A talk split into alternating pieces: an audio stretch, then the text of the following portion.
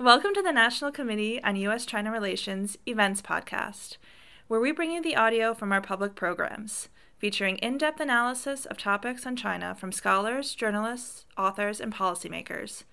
For more interviews, videos, and links to events like this one, visit us at www.ncuscr.org. Good morning to those of you in Asia, especially to our two speakers. You've gotten up very early in your continuing service to the National Committee on U.S.-China Relations. I'm Steve Orleans. I'm president of the National Committee on U.S.-China Relations, and I want to welcome you to a somewhat new program. What we have normally done is we have taken the Chinese participants from our Track 2 economic dialogue when they have come to the United States in January and done a public program on the outlook for China's economy in the coming year. We do that in January. In July, normally, the US group, this is obviously all pre-COVID, goes to China. And we have the second part of our Track 2 dialogue in China. But we have not historically had a public program associated with that. This year, though it's before our Track 2 dialogue, which will occur in 3 weeks, we thought it was important to have a look at what's going to be going on, what is going on, and what we think is going to be going on in China's economy. I am told that we didn't schedule this public program in conjunction with all of the economic data that has come out in the last few days from China. Its GDP numbers in the US time came out this morning. Its export numbers came out around 3 days ago. I think there were lots of surprises in that for those of us who watch China's economy. So we've got two of the outstanding economists on China with us today to kind of shed light on all of this data, on what's going on the macroeconomic outlook for China's economy, what we should be expecting, not only in the coming year, but in the coming years. Both are participants, as I said, in our Track 2 dialogue. Liang Hong is currently director of the Institute of Innovation and Industry Studies. She previously was head of research at China International Capital Corporation, what we refer to as CICC. She is a PhD in economics from Georgetown University. Xu Gao is currently the chief economist of Bank of China International, leading the Research Institute and the Sales and Trading Department. His PhD in economics is from Beida, from Peking University. So I will start by asking each to give their overview of what's going on in the Chinese economy. I'll then ask some questions, and then the audience, which is some very esteemed folks who focus on China's economy, can ask questions by clicking on the Q&A icon at the bottom of their screen and typing in a question, and I will ask that question in time. But let me turn it over to Liang Hong. We thank you so much, not only for participating in the Track 2 dialogue, for being with us early this summer morning. Thank you. Thank you, Steve, for having me. I will start with a quick summary of how we see the data that was just released. China's Q2 GDP growth came in at 7.9%. That is below consensus. The consensus forecast before the data release was expecting 8.1 to 8.5% growth. And this is also in comparison to the 18.3% achieved in Q1. Of course, Q1, that number was particularly high due to the very low base in 2020. I think the broad reading of the data release was the growth momentum is softening and the growth recovery remains uneven. Let me dive into the composition of the growth briefly. Exports remains to be the bright spot for China's growth. So if we look at the past 7-8 months, China's export performance continued to surprise on the upside, despite many economists have predicted it will soften. I think that reflects the very strong recovery in the US economy and in some other parts of the world. If we just look at the June data, the most latest monthly data, the exports to ASEAN countries and to India have surged to 30 to 40%. So we're from the export side, we could see a broadening recovery of the global economy. So the strong exports data also is very much consistent with very strong industrial activity data. So China's industrial activity numbers have been quite resilient and have been stronger than expected. So the June industrial production number, the growth came in at 8.3%. If people remember, before COVID, China's industrial production growth number have settled around 4 to 5%, even 6% is a strong number. So to be running at not too low base already at 8%, that shows the strength is pretty much probably stronger than pre-COVID level. So if we look at the export part of the economy, the industrial part of the economy, it is running, in our view, close to maybe a bit overheating even. And that's also consistent with the very, very strong PPI running at above 8%. But at the same time, domestic demand have been softening for a couple more months. If we look at domestic investment, that's within the composition of domestic investment, property, real estate investment have been very strong until May-ish. And due to policy tightening, the demand and real estate construction on the margin, the growth rate start to soften. And the one particular soft point in investment is infrastructure investment. And that's, again, reflect the government policy has been much more prudent or hawkish this year. So if we look at the May and June infrastructure investment on a year-on-year base, both of them were negative. If we use a two-year period comparison, those were merely at 3-4 percentage points. But within domestic investment demand, manufacturer capex has been the bright spot. It continues to actually gain momentum on the margin. We think that reflects the very strong performance in exports and also the continued demand for import substitution in electronic equipments, automation, some of the manufacturing moving up the value chain part of the demand.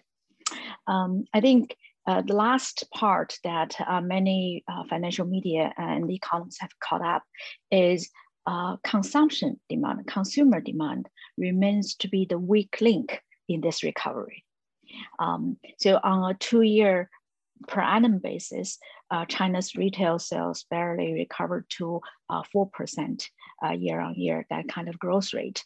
And within that, some of the in-person consumption services remains fairly weak. So if we look at a 4% retail sales, that's roughly a 5% growth for goods consumption, but only 1% for restaurant dining type of service consumption.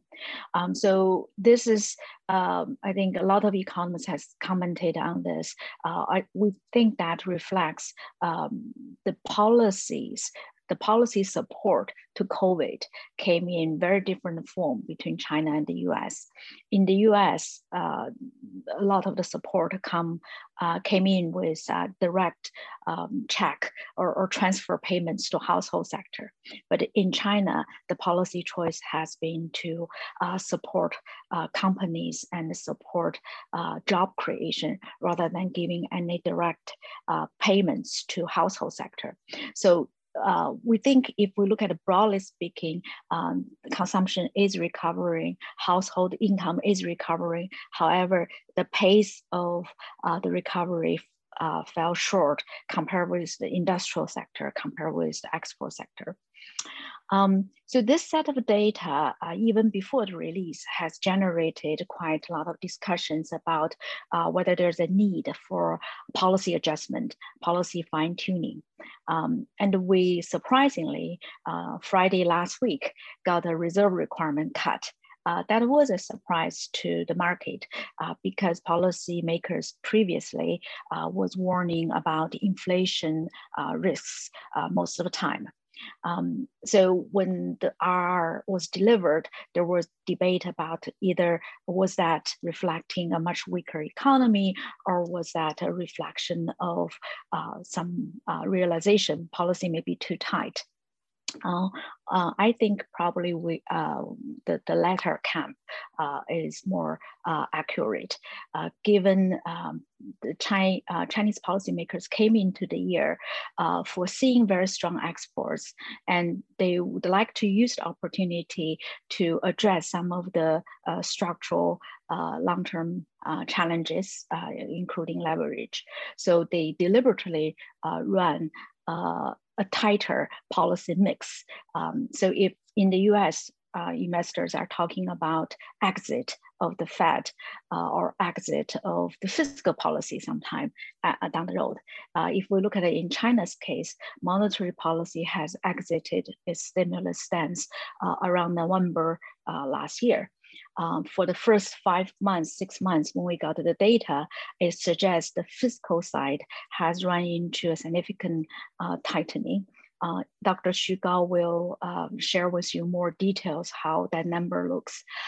But I think at this juncture, when the latest data continue to show sequential momentum of the growth, probably the domestic side is still significantly below its potential.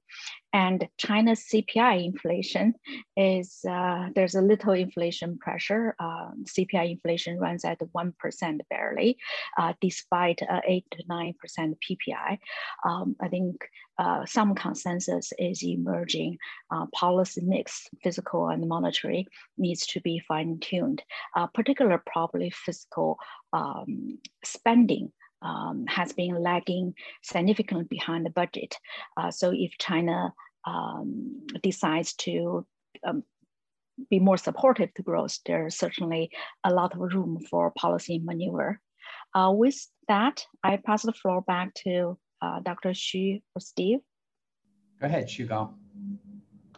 Good morning, Steve, and good morning, Liang Hong. And it is always my pleasure to be a part of this program, and it's my pleasure to give my views about Chinese economy on this, in this forum.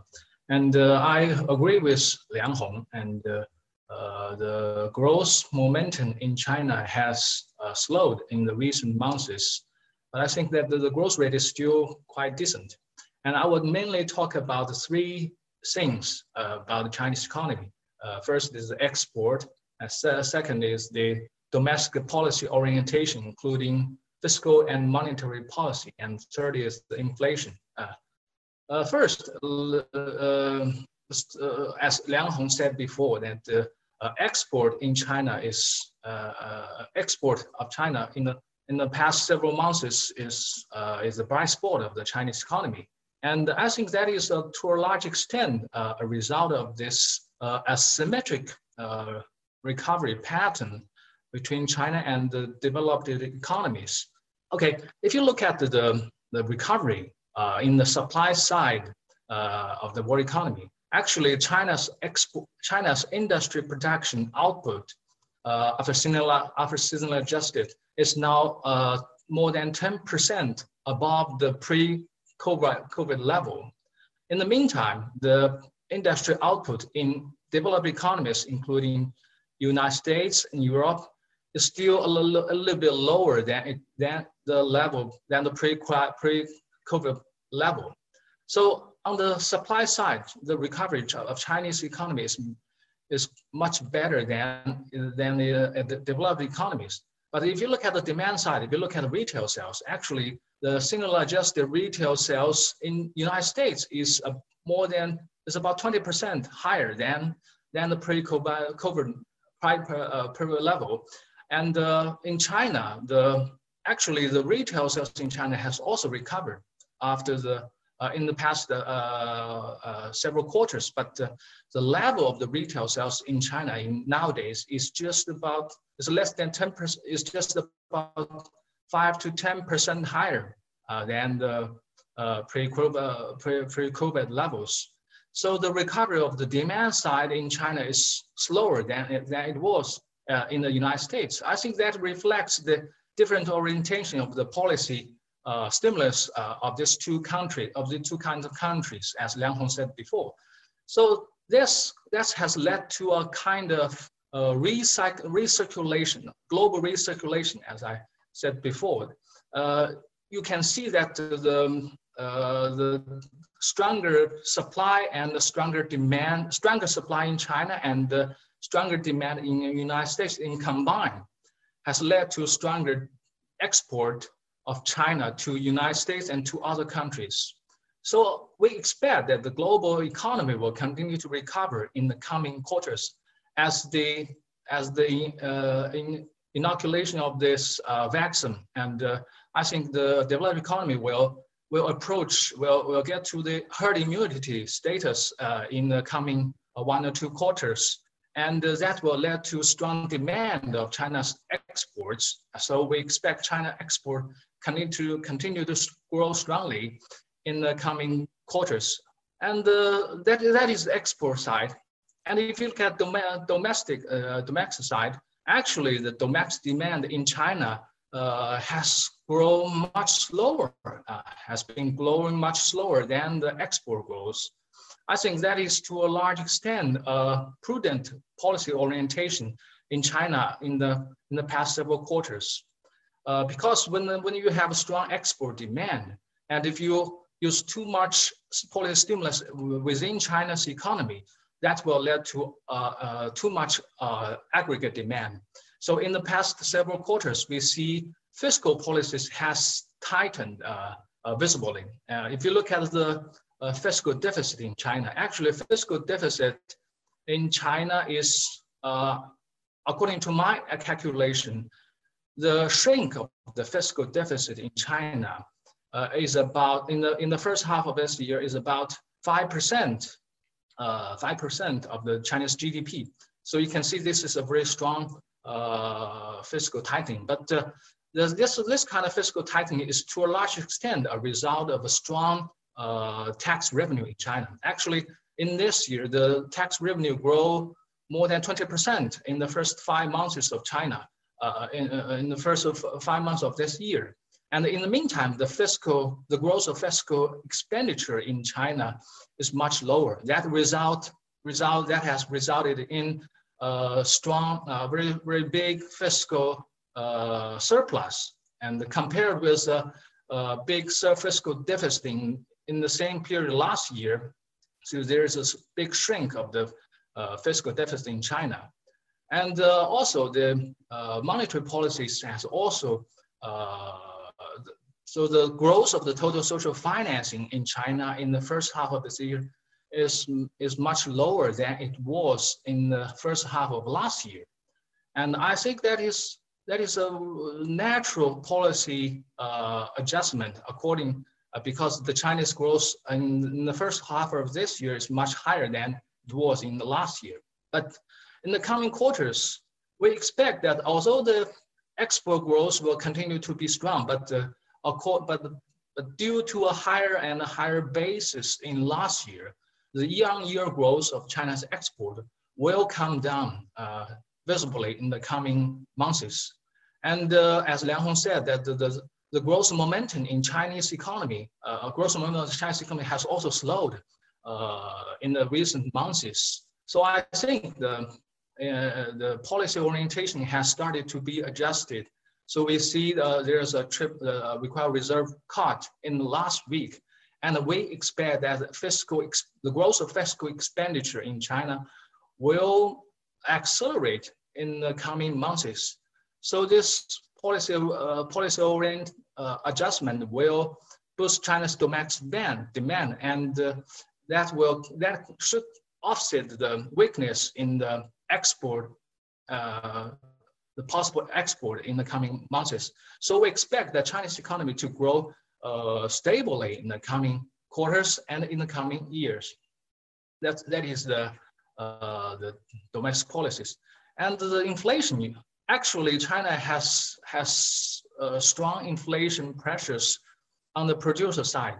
So the PPI inflation in China has reached 8 to 9% in recent 2 months.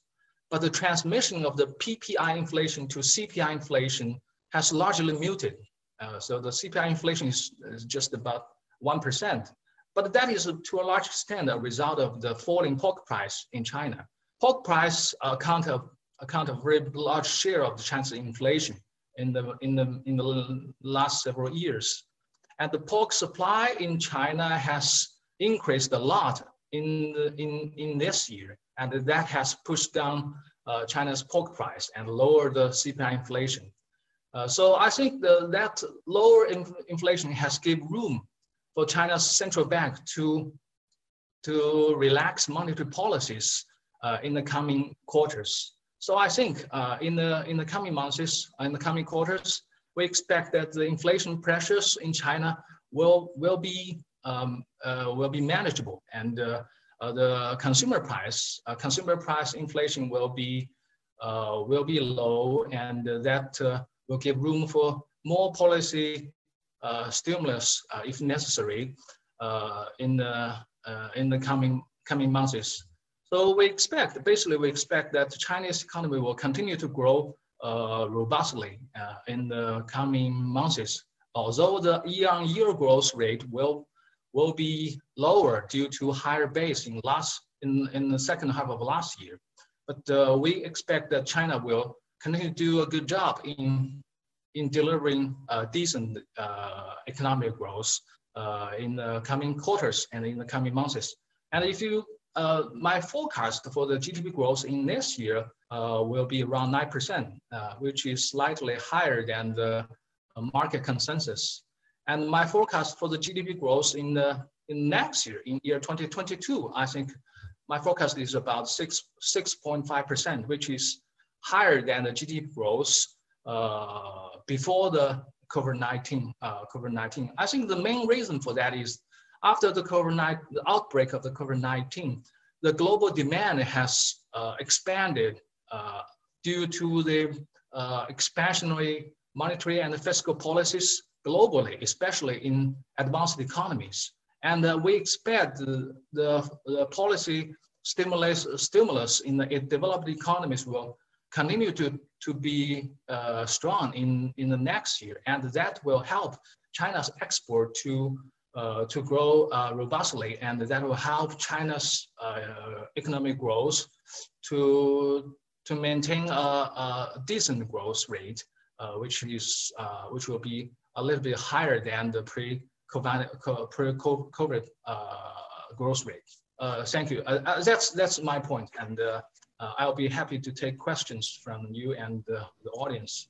Great. Well, that was a great kickoff. I mean, talk about the biggest surprise to me over the last couple of weeks has been the really surge in export growth. What I expect, actually, I still expect it, is, the U.S., we're now, with a few bumps in the road, we're going to be through COVID because of our vaccination plan. I don't want to get into a whole discussion of that, but I expect U.S. consumers to spend on services. I think you're already seeing the travel sector in the United States surge incredibly. You're seeing United buying new airplanes. You're seeing, flight attendants and pilots being rehired. You're seeing hotels raising prices rapidly because demand is so great.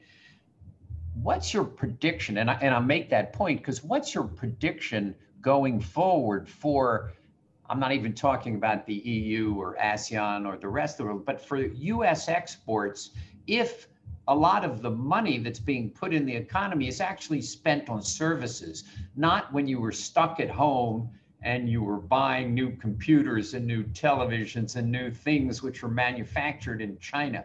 Is this surge going to continue, or are we going to see a leveling out or potentially a decline? And what does that mean for the future of China's GDP growth? Okay, I will answer that question and see whether Dr. Liang Hong has more to say about that.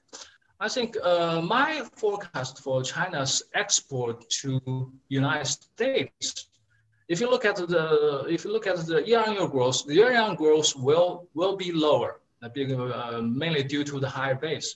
But if you look at the seasonal adjusted absolute level, absolute value of China's export to United States, I think that will continue to be strong in the coming months, mainly for two reasons. First, I totally agree with you, Steve, that after the reopening of the economy in the United States, people will spend more money on services.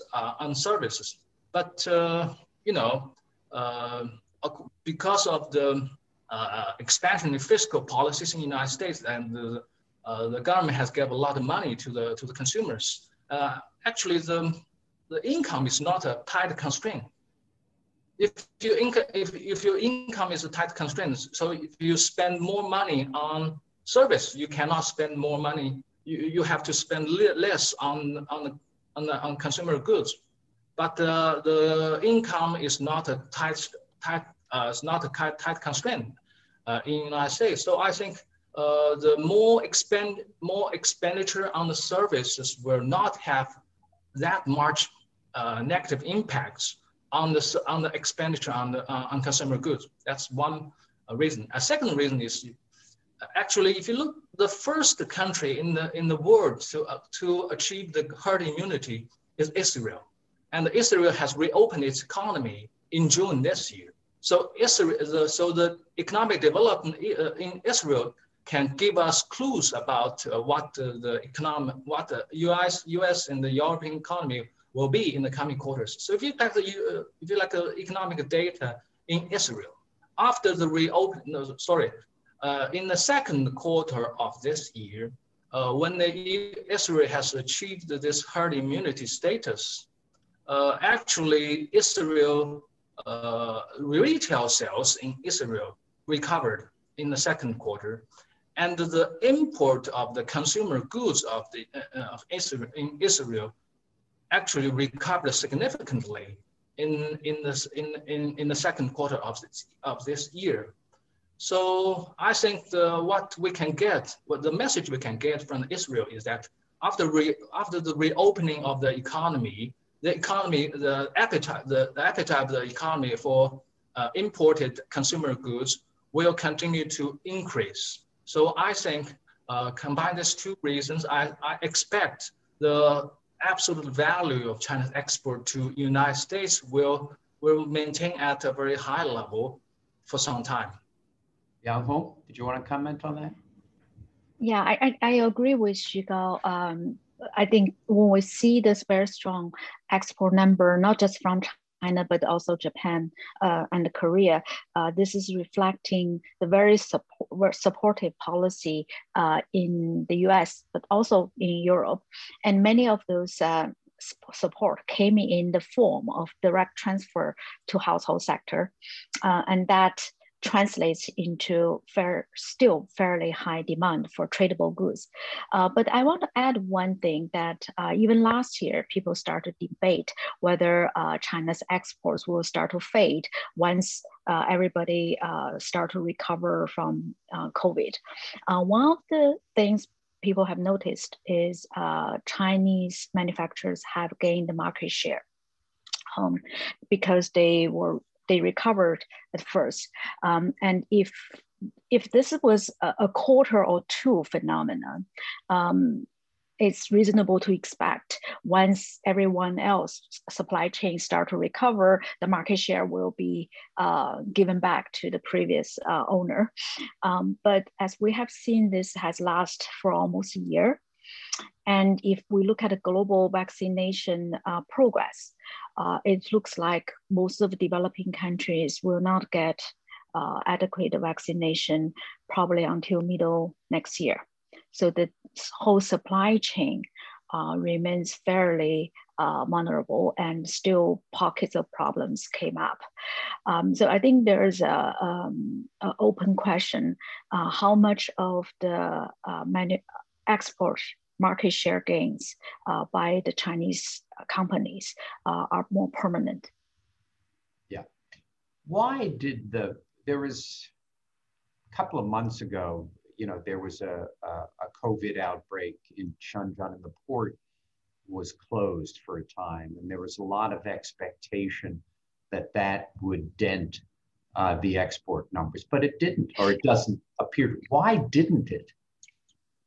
I think it's because the largest 10 ports in the world, 6 are in China. So if you just have one that gets into trouble, it shouldn't affect. But the supply chain, does it really allow you to move from, you know, to Shenzhen to you know, to Guangzhou or to Shenzhen? But if you look at how they mostly are in the southern China coastal area. It's not that far. And if we look back in early 2020, I think China has demonstrated how effectively it can manage resource mobilization across the country, given the very strong, very robust infrastructure. It's not just the ports, it's the roads, it's the train. Xu Gao, did you want to add something on that? Well, I agree with Liang Hong, you know, that China has shown its ability to contain the impacts of the COVID-19 on the economy in the past year.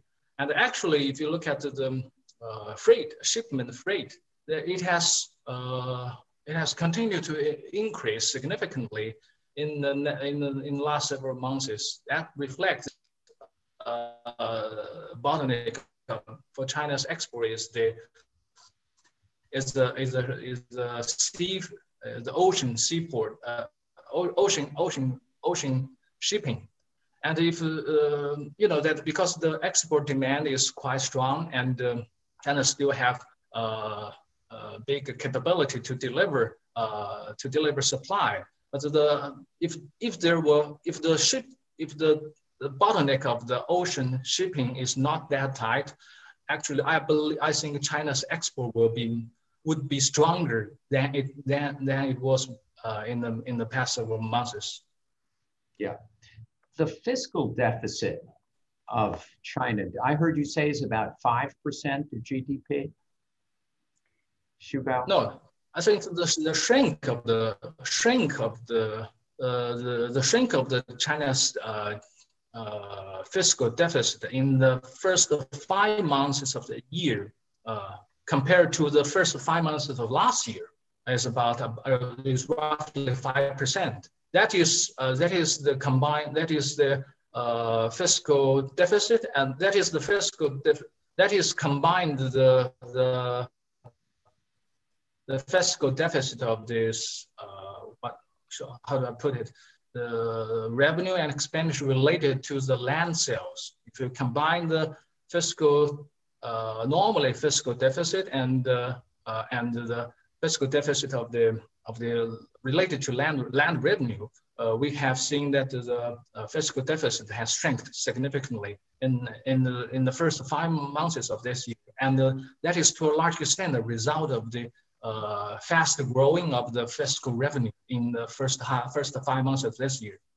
Yeah, so Steve, roughly, if we, the macro picture, you could also say Chinese fiscal side tightened by 5 percentage points of GDP. That's how much the swing is.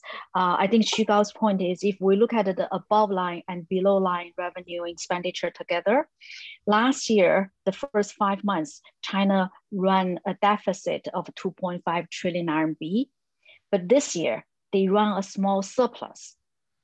The swing of that in annualized GDP terms is 5 percentage points.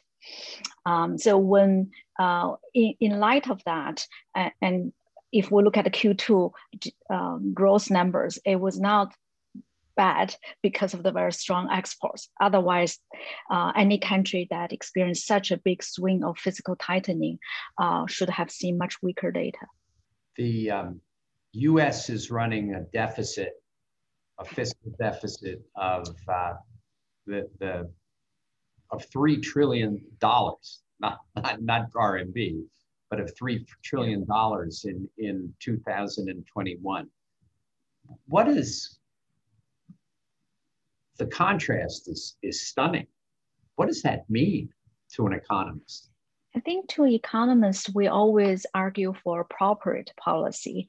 Put lightly, a lot of economists are worried about the fiscal monetary policy are too stimulative in the States.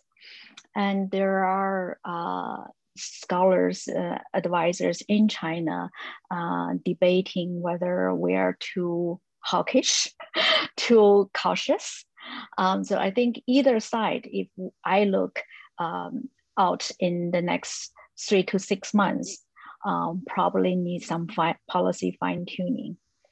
And over the longer term, I think that kind of very different policy choices probably will at the end of the day reflect into how the currency, how capital flows will do.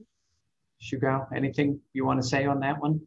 Well, I think when we talk about the fiscal policy, I think the fiscal policy should be adjusted according to the economic environment, and also the fiscal sustainability should be taken into account.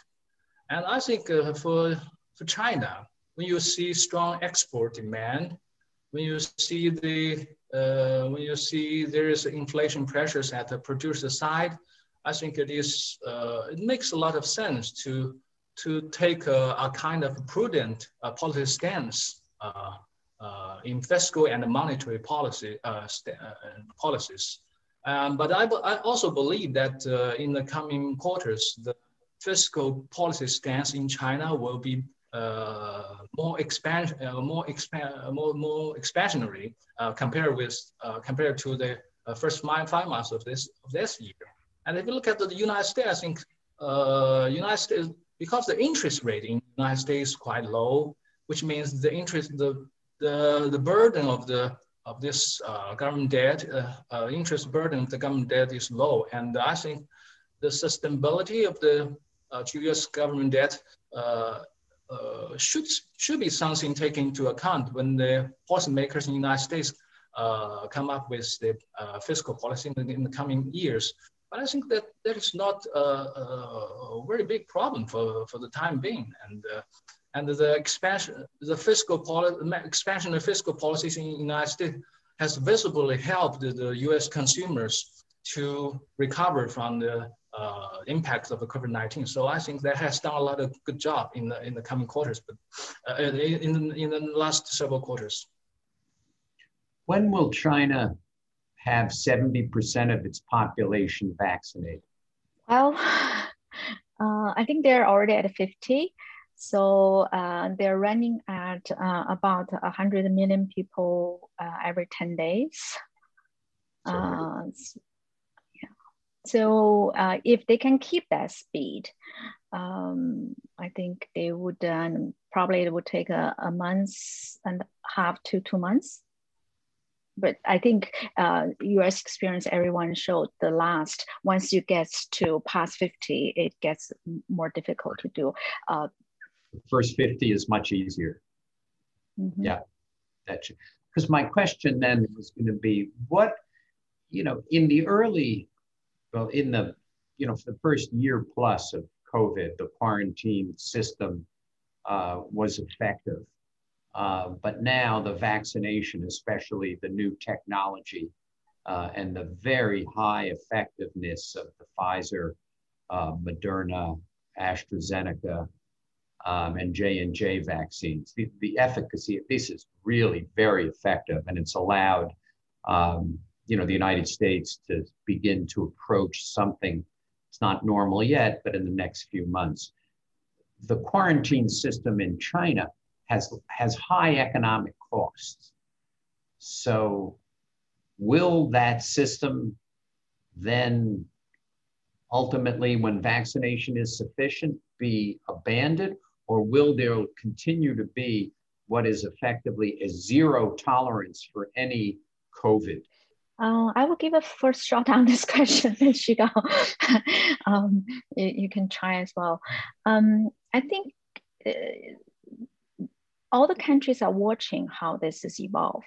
If you look at the Delta variant and how the outbreak, how the COVID cases started to rise so fast in Britain and even in Israel, some of the very high vaccinated nations. We have been, this virus has proven to be much more tricky than many people expected. We had a few falls down before. So I think given China has been very successful in containing it, and given the very broad domestic consensus to support such a policy, I would think they would, the government would be fairly cautious of opening up. At the moment, they are watching for some other nations, including the US, how the vaccination can deal with the variants. I would hope if at the end of the day, the vaccines, even if it cannot prevent complete from people getting the virus, but if it can significantly reduce the hospitalization and death rates to a normal cold level or flu level, I think probably China can think about it to open up as other places, but it would not do what some other country has done, so-called a little bit too early kind of opening up, and you got hit by second wave, third wave, and the fourth wave.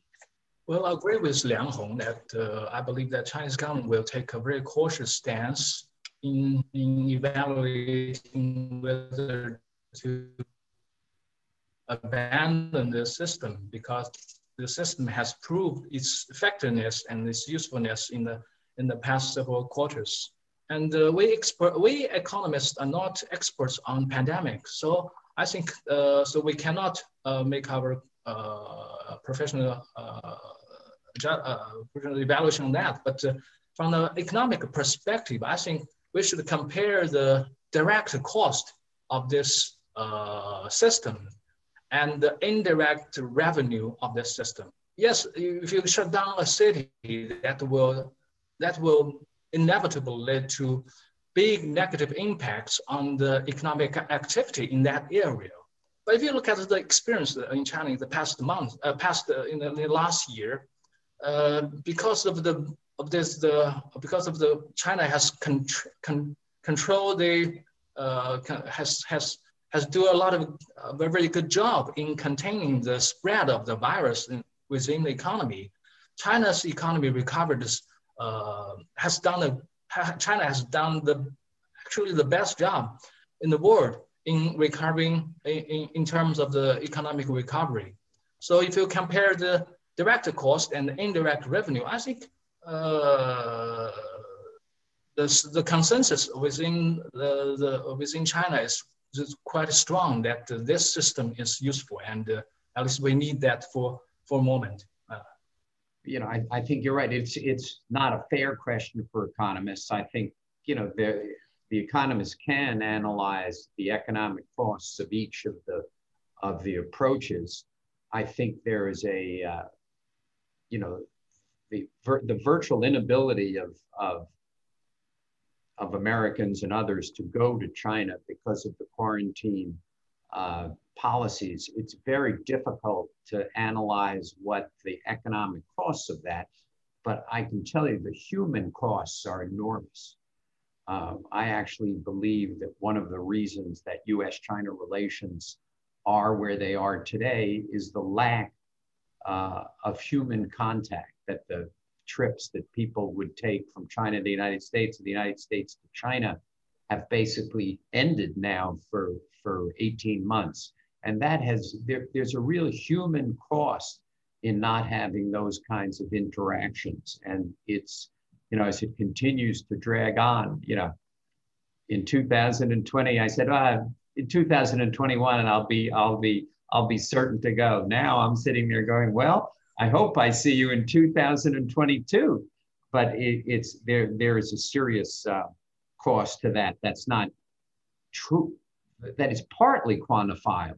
Partly it's an economist's work, and partly it's not quantifiable. There's been a lot of talk in the United States about China's demographic challenge. How do you think about that? That we've seen basically a peak in China's population. How should we think about that? Not in terms of China's growth in 2021, but in 2030, and kind of reaching the long-term plans of for China. Shall I go first, or Xu Gao, you want to go first on this one? Yeah, you go first. Okay.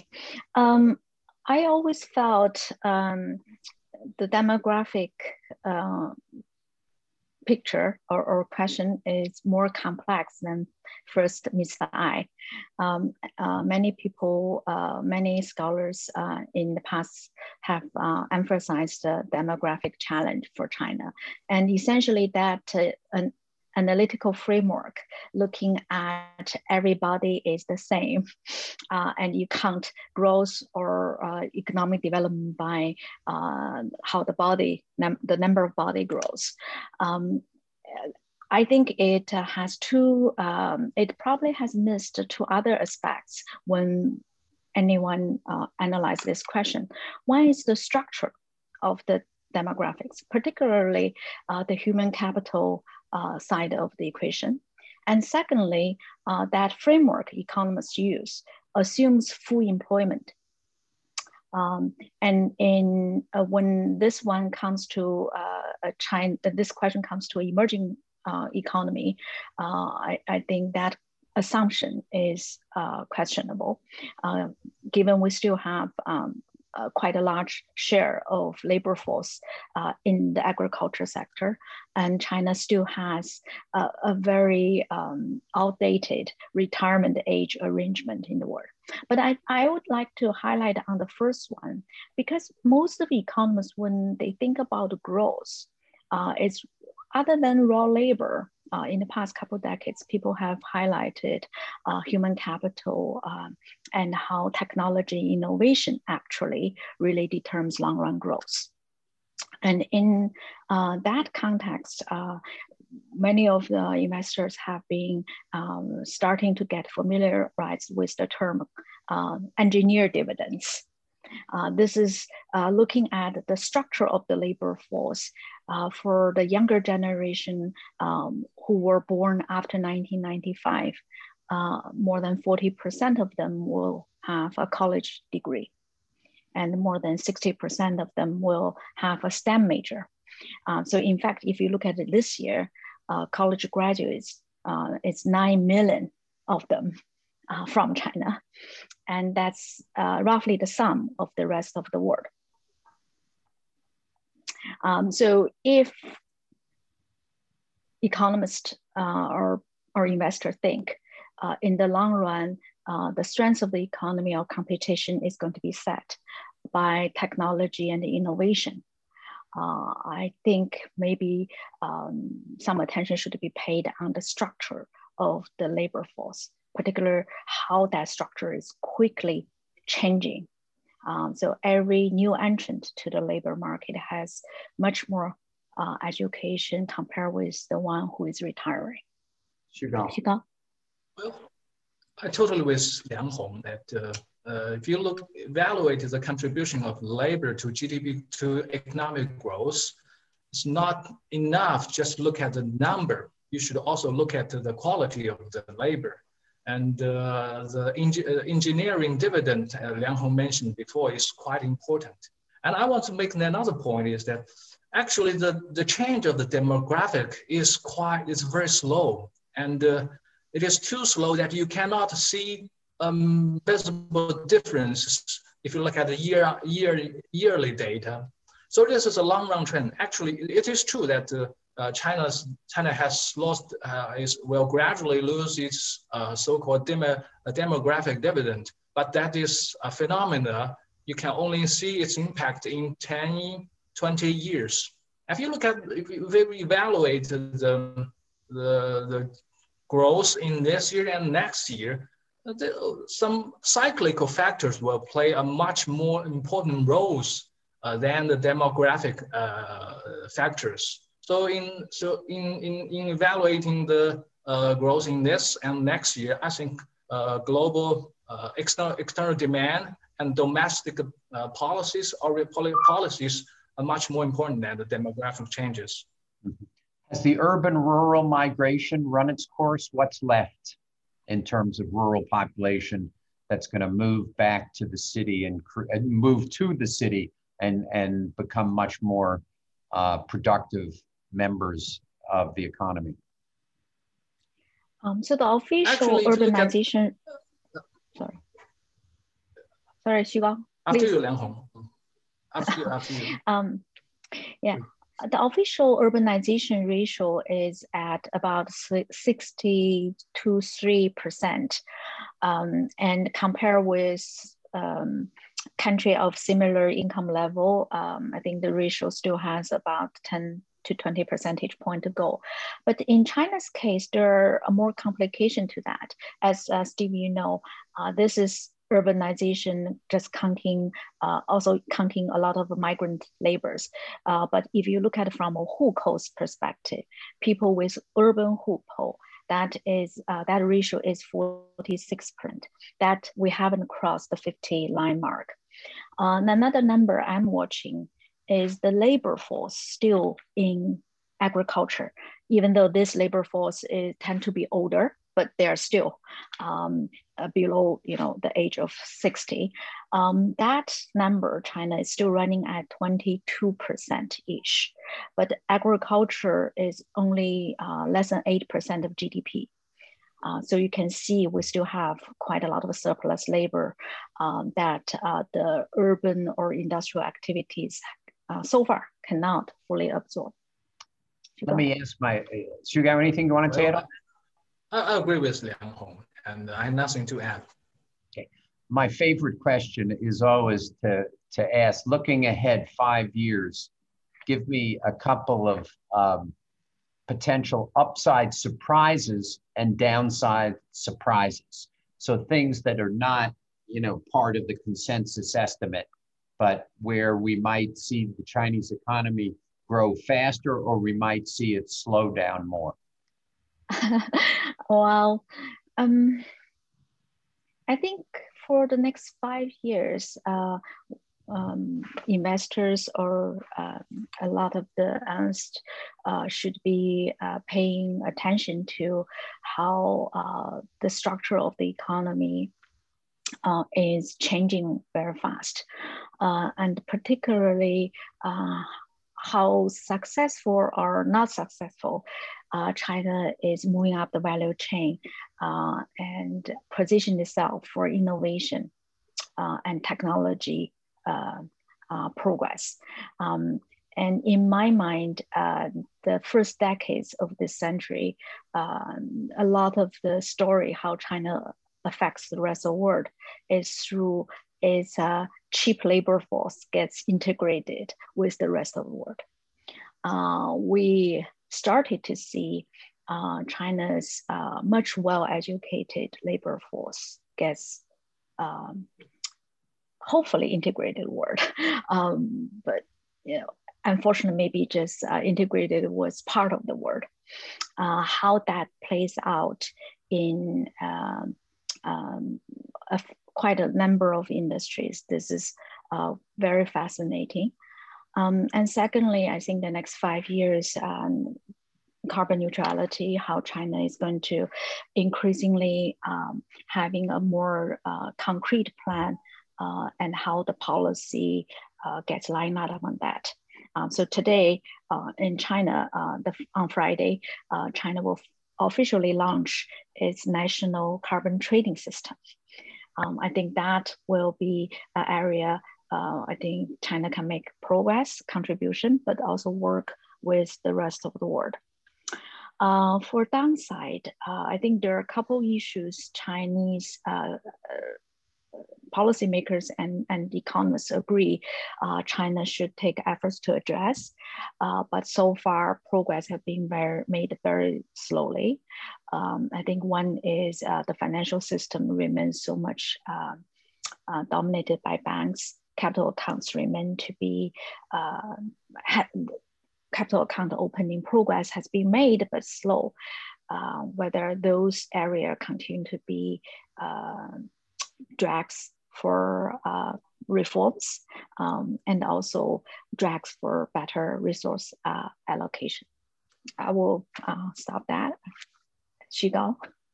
Okay, for the next 5 years, I think the one upside factors we should take into account is the innovation in China. Actually, the number of the international patent granted in China is now higher than it is in the United States, and the number has continued to climb very fast. And if you look at for example, look at the internet industry, the innovation in internet industry in China is very active. In the past, China. The development of the internet industry is more like copy something from abroad to China, but now the innovation this internet sector, it has turned into the copy China's model to other countries. So China now, at least in the internet industry, has become the source of the innovation globally. And as you know, that the China there is about 10 million college graduated students every year in China. I think this high educated people will push China's ability of the innovation further in the coming coming years. And another upside, I think, it is this carbon neutral and carbon peak initiative. And that means huge energy demand for clean energy in the coming decades. And I think that will translate into huge investment in solar power, in wind power, and that will generate a lot of opportunities. And for the downside, I think there's the old issue of the rebalancing of China's economy from this investment-driven to consumer-driven growth model. And although we have started that rebalancing for quite some time, but the progress of the rebalancing agenda in China is still limited. I think in the next five years. China will continue to push on the reform agenda to rebalance China's economy and to boost consumer consumption in China to achieve a more stable and balanced, stable and sustainable growth in China. But with how much we can do on that front remains to be seen.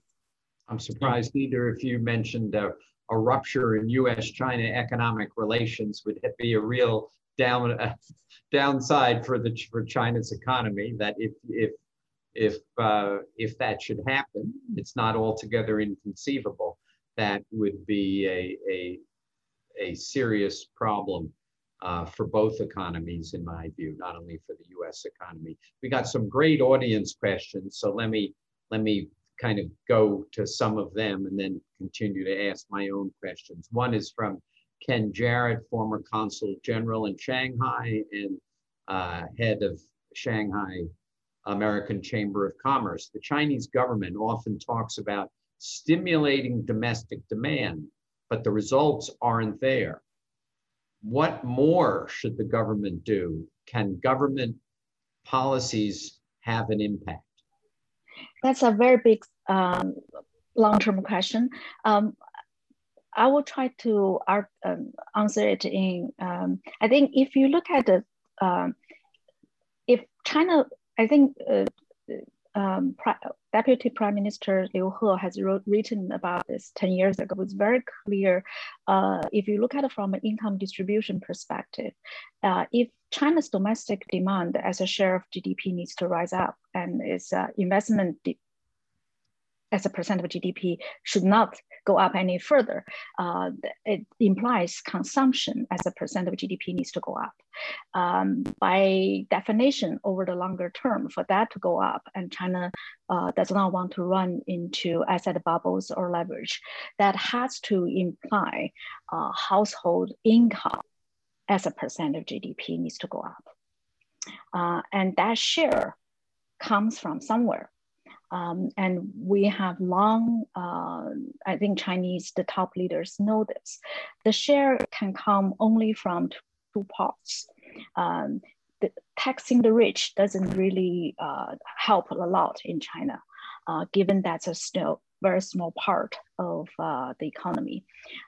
It's really transferring from excess assets or tax revenue or levies from the public sector. And China has been doing that in the past 10 years. So as a result, we have seen that share going up. But further reforms are needed to adjust some of the excessive levies. It's not tax, just only tax. It's like the social security contribution. For example, China's pension contribution by corporates is still 16%. That's the 6 percentage point higher than the US. And that's related to the pension reform, to the unfinished SOE reform, a lot of those things. So at the end of the day, if China really wants, for example, China's consumption shares of GDP to go up to close to 60%. I would expect to see some income redistribution within the domestic economy, and much more of that should be achieved from the public sector to the private sector, rather than within the private sector. There is some rotation needs to be done, but China's elephant in the room is from the public sector to the private sector. Xu Gao? Well, I agree with Liang Hong that in order to boost the domestic demand, especially boost the domestic consumption demand, China should do a lot in terms of the structural reform. China should increase the household income as a share of GDP. And in order to do that, you should adjust the income distribution within China. And China's government has started to make progress on that front. For example, in the last several years, we have cut tax in order to push up household income in China. But this structural reform takes time, this structural reform has started to show its effect, but it takes time to have its full to show its full effect. And in the meantime, Chinese government has used this policy stimulus to boost investment demand. For example, infrastructure investment and property investment. But in doing that, the policymakers should maintain a balance. On one hand is they use infrastructure and property investment to maintain a stable growth, and on the other hand is to contain the risk related to that. For example, we have local government debt problem, we have property bubble problem, and there is a delicate balance should be struck. So I think when you use the policy stimulus to boost domestic investment demand, the policymakers in China are constrained by these concerns. But I think all in all, they have done a good job in terms of maintaining a stable growth before and after the COVID-19 crisis. They certainly could have, if they'd taken, Liang Hong pointed out that the Chinese government, U.S. government took very different approaches to COVID relief. if the Chinese government had had direct payments, or let's say created vouchers for Chinese consumers to buy stuff, that would have had a very different effect and dealt with what Ken Jarrett was asking. I think that's more controversial. I actually just had some discussion with a senior regulator on this before. I think the for China, firstly, household has very high savings rate. So the urgent demand, like to get direct payment to household to save the cash flow, that kind of urgent need that didn't exist in China. And secondly, given how large, how people are spread around the country, it will be hard to do a direct payment to household. Maybe in the future, if we have a digital currency, it will be easier to do. Talk about the digital currency. Yeah, I invited this. Kind of where it is, where it's going to go, and what it means for China in the world. Xu Gao, you take this one. You're closer to them. Well, actually, I'm not an expert on the digital currency, but I think that the digital currency issued by the PBOC, Central Bank of China, will facilitate the transaction in China. Actually, I want to add one point to the last question. Actually, if China, just like the United States, to give a lot of money directly to China's consumers, and if that policy boosted China's consumer demand for goods, I think the inflation pressures in China and the United States will be much higher than it is now. So I think when you have expansionary fiscal and monetary policy outside China, I think it makes sense for China's government to take a more prudent policy stance in terms of the boosting domestic demand. Wouldn't it be interesting if every Chinese had a digital wallet and the central government made a decision that they needed a stimulus, you know, that it was kind of the decision which the US government made. It took a very long time to actually implement it and get the money to American consumers. If China had made a similar decision, obviously they didn't, and decided they wanted to get money in the pockets of Chinese consumers, the PBOC could instantaneously distribute it to Chinese consumers around the country. It would be a remarkable tool for that purpose. Do you guys agree with that? Am I wrong, or is that basically how it works? I agree with you, Steve.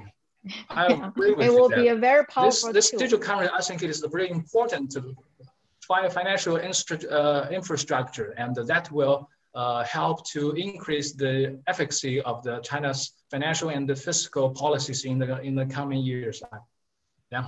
Have either of you used the digital yuan? I got an invitation, but I have been so far too lazy to set it up. Xu Gao, did you get an invitation to set up? No.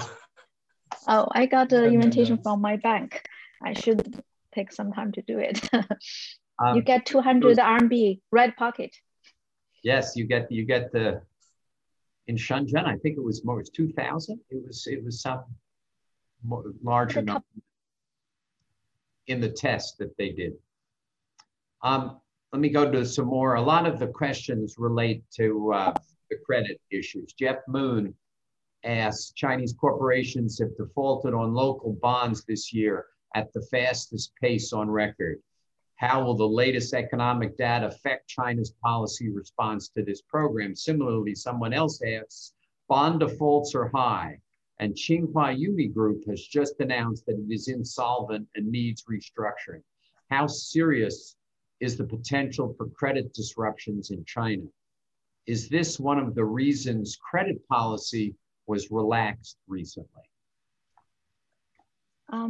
I will be very brief on both Xu Gao and I. When we summarized the Q2 performance, one of the message we try to emphasize is quite a lot of the slowdown of the economic growth was a deliberate policy choice. And the policymakers at the end of last year, when they set up policy agenda for this year, they explicitly said they would take up the opportunity when the external demand exports were very strong. They would take up this opportunity to try to address some of the long-term challenges. This is including local government borrowing and some of the corporates access borrowing issue. So it's not a surprise they allowed some targeted defaults by both local government funding vehicles, related bonds, and a few large corporate defaults. And we think that's probably also contributed to some of the weak spots when we see in the data.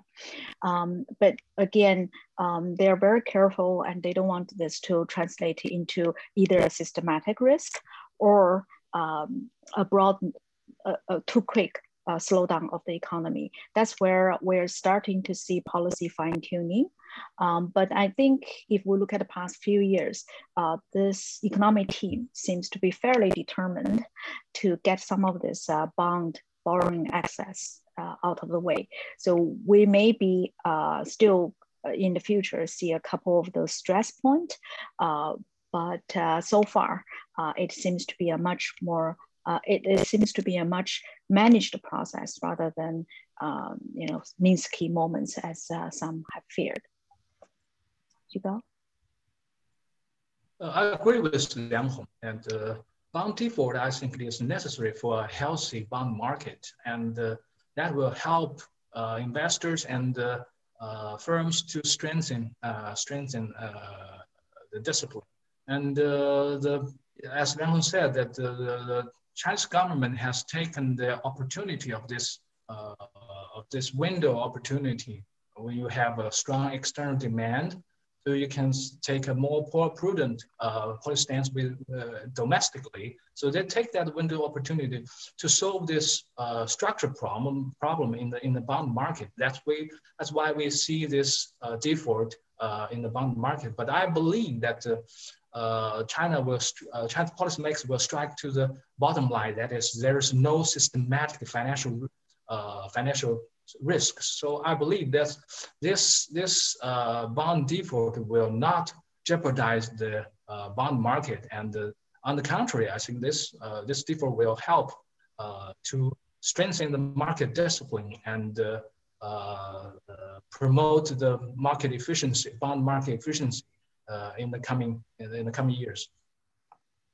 I have another dozen questions I'd like to ask. I don't know. Let me close. I'll close with an audience question. I wanted to actually add why there's such an enormous spread between Chinese bonds and U.S. bonds. You know, it's amazing the additional return that you get from investing in Chinese bonds today versus U.S. bonds, despite the $3 trillion, fiscal deficit and a whole variety of other things. But I'll actually leave that for another day and ask you Joe's questions, which is about will the Chinese government, and we could do a full program on this, address income inequality, and is it viewed as serious an issue as it is in the United States? And I know that requires a 2-hour answer, but give it in 1 minute.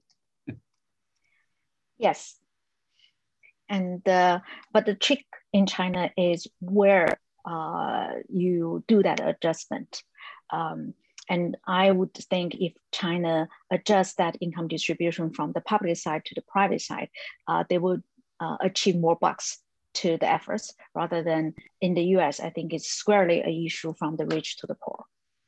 You agree? Do you think? Well, I think that. In terms of the income inequality, I think we mainly talk about the income inequality within the population. And I think that China has done a great job in terms of the poverty reduction. And the poverty reduction itself is something very positive to increase the income equality within the population. And I think in the coming years, China's policymakers will continue to push forward in that front in terms of the increase the income inequality among the people. Do you want to give a quick answer on my question on why the spreads are so wide? Well, they have very limited supply.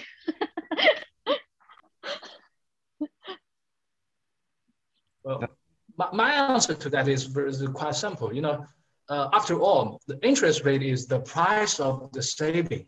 So it is determined by the supply and demand of saving. And China is a country with excessive saving. That saving rate in China is more than 40%. And the national saving rate in the United States is much lower than in China. So then if you have more supply of saving in China, so you have lower interest rate. Xu Gao, in excess savings, interest rate should be low. Yeah, right. China is running at a government deficit at 7%. U.S. is running 10% above. So yeah. Why are you actually so much lower? You know, because China, so it's determined by the supply and demand, and in China the demand for saving is also very, very strong. You know, China has a economic growing much faster than United States, which means that China's demander for savings can give much higher return on savings. I think that is the main problem. Main problem there. I have gone significantly over, so I could squeeze a little more out of the two of you, so I could make better decisions about portfolio allocations. But thank you both so much for getting up early this morning for educating us so well on what's going on in the Chinese economy, for taking us beneath and into the data so we can have a deeper understanding. But thank the audience for joining us, and thank you both for what you do for the National Committee. It's deeply appreciated. Pleasure. Have a great day there in China. Thank you. Bye-bye. See you next time. Bye-bye. See you in a few weeks. For more interviews, videos, and links to events like this one, visit us at www.ncuscr.org.